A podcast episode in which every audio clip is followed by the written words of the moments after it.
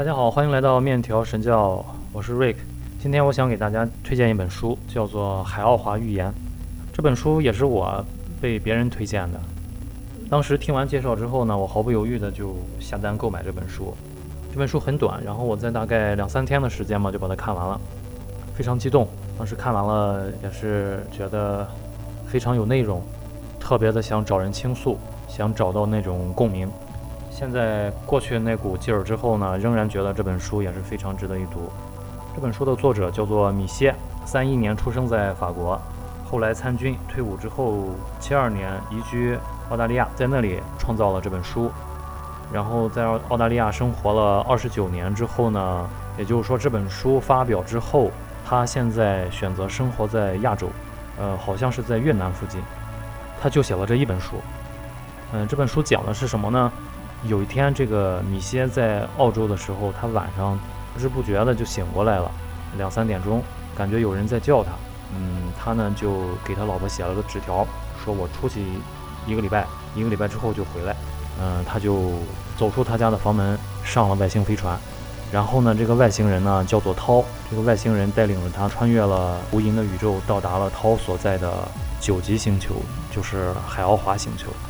嗯，给他讲了讲整个的宇宙的来历啊，给他讲了讲世界从古到今的这个宗教呀、科学文化呀，还有一些污染呀、噪音呀，就是各种的危害，我们没有想到的危害，还有我们没有注意到的一些一些神迹吧。给我印象比较深的就是地球的史前文明，还有生命的轮回，还有基督，还有因果报应。他不光是说了这些精神层面上的这些答疑解惑，也给我们提供了好多科技方面的想法。但是也是有很多人对这本书持怀疑态度。这本书怎么说呢？大背景就是说，这个外星人在给米歇讲解的时候，我们能够得知，这个宇宙一开始只是一团意识，这团意识不停地在思考，我们也不知道他在思考什么。然后这团意识呢，在他思考的过程中，不知道过了多久，就产生了第一个粒子，也就是说，它从意识产生了物质，然后慢慢的，呃，这个就产生了整个宇宙。然后这个意识呢，在这本书里管它叫做大圣灵，大圣灵。用了四种力量来创造了今天的世界，今天的宇宙。一个就是这个创造宇宙的力量，就这个空间，宇宙空间的力量；还有一个就是创造星球的力量；还有一个就是创造除了人类之外的这个生命的力量；最后一个力量就是，嗯、呃，大圣灵把它本身的意识变成了好多的碎片，然后就变成了我们现在人类的灵魂。嗯、呃，之前我记得上学的时候学到过，人类和动物的本质区别就在于人会用工具，而动物不会。这个显然是非常片面的。如果是拿灵魂这个东西来说的话，我还是觉得比较相信，比较愿意相信这一条。然后这个大圣灵为什么要把自己的这个意识分成好多碎片放到我们身体里呢？就是他呢想要通过这种方式来更好的体验、更好的体会、理解、经历这个世界、这个宇宙，不包括地球啊，就是全宇宙所有的外星星球都是这个道理。然后呢，他所创造的这些有所谓灵魂的这些物种的星球，一共分为九个等级，我们地球是处于最低的一级。如果呢，地球上的灵魂在他这一生从生到死，他这一生如果经历了够多，而且在这个精神层面上体验的也是最多啊，或者是最丰富啊，我们我们不知道这个大圣灵考察的点是在哪里，但是绝对不是当一个坏蛋，绝对不是物质方面的满足，就是精神方面的条件我们摸不清楚这个条条框框在哪里，但是是有的。一旦满足这个条件之后呢，就有可能升级到第二星球、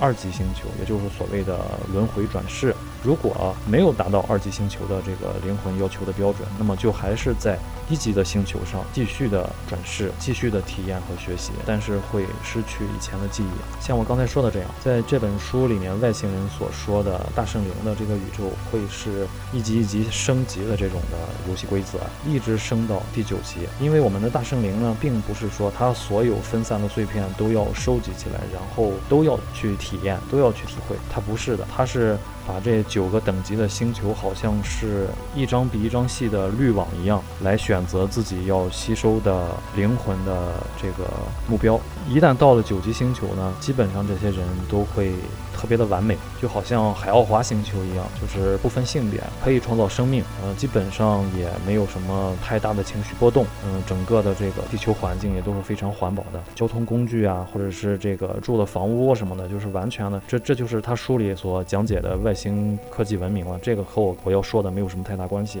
这个灵体到了第九级的星球之后呢，它可以选择死亡，然后向大圣灵这儿皈依，就是进入到最最本体的大圣灵体内，也可以选择呢继续轮回转世在九级星球或者其他级别的星球，为了更低级的星球的灵魂的升级而努力。也就是说，他们可以选择牺牲自我到大圣灵里，也可以选择留下来继续帮助那些人，那些灵魂升级，这个都是自愿的。也有人会问，为为什么我们的目的就是要进入大圣灵体内，这样一切会让我们觉得美好，这是为什么？呃，这本书的解释就是说，因为整个宇宙都是那团意识所创造的，所以说你会觉得舒适，你认为这是你的最终目的，是很必然的一种一种道理，因为是他创造的，他设计的游戏规则，我们就必然会这样走下去。呃，其中穿插了好多这个刚才我说的，包括地球的史前文明啊，包括黄种人和黑种人的由来啊，包括地球上的动植物好多是这个外星生物啊留下来的。哦对，这里我想给大家说一个这个玉米，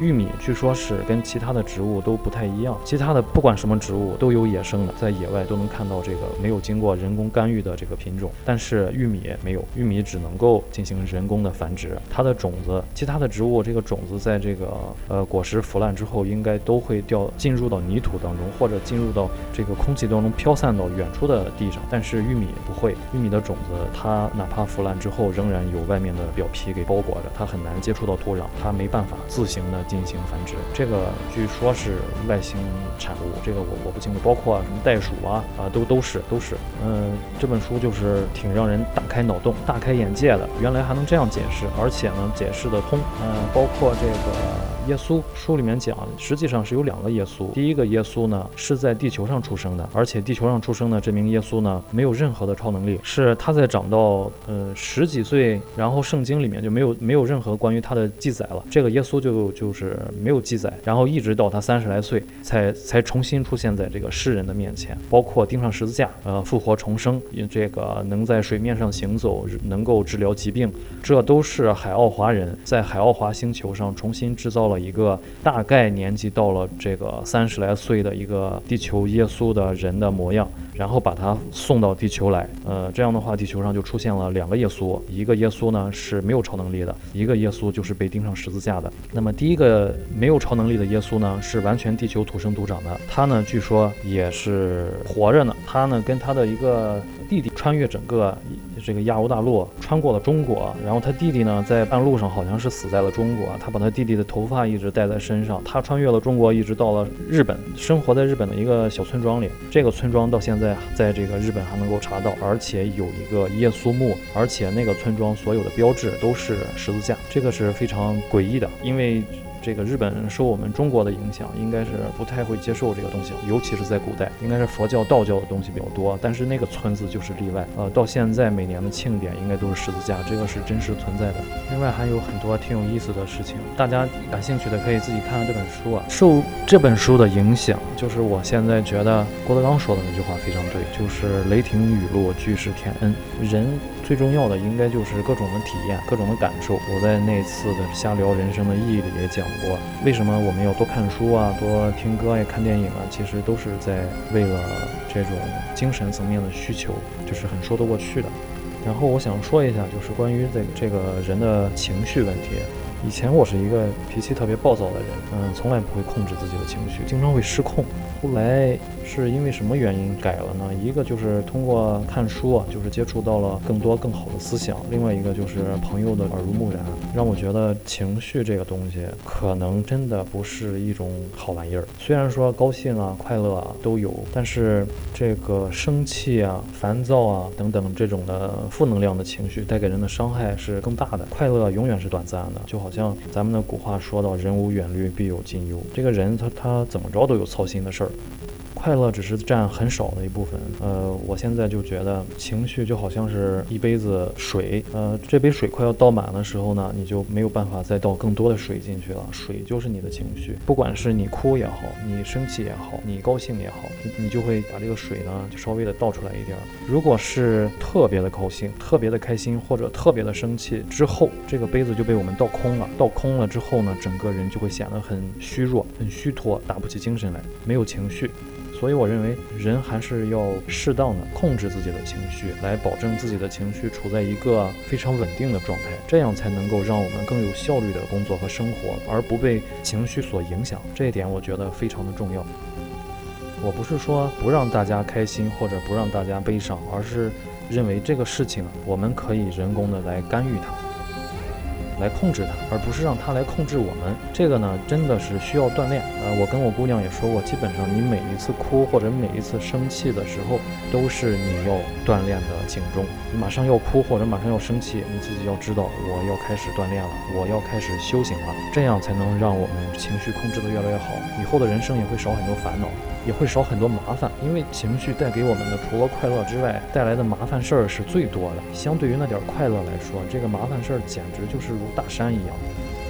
题外话说了这么多，呃，总之就是希望大家对这本书感兴趣的可以看一看，就不要抬杠了，对不对？因为这个作者呢，之前也没有写过书，他这一生就出了这一本书。我们呢还要说他造假，我们说他是编故事，呃，你觉得他编也可以，对不对？我我觉得有可能是真的，因为他把整个的我的科学体系都给这个这个圆就给画得非常的圆满，基本上都能够说得通。而且呢，他能够让我变得更好。我明白了这些东西之后呢，我就想变得更好，而且我知道如何变得更好，这样就够了。你也不用抬杠，说是呃这里也不符合逻辑，那里也有漏洞。我觉得这些都是吃饱了撑的，没事干。这本书的作者也说过，我没办法证明我这本书都是真的，就好像我是一条鱼。有一次呢，我跃出了水面，在水上之后看到了这个岸上的高楼大厦，看到了岸上的汽车飞机，看到了岸上的灯火通明。我掉入水底的时候呢，我想跟我的其他鱼鱼类小伙伴们讲一讲这个事情，他们没有人会相信我，他们认为我在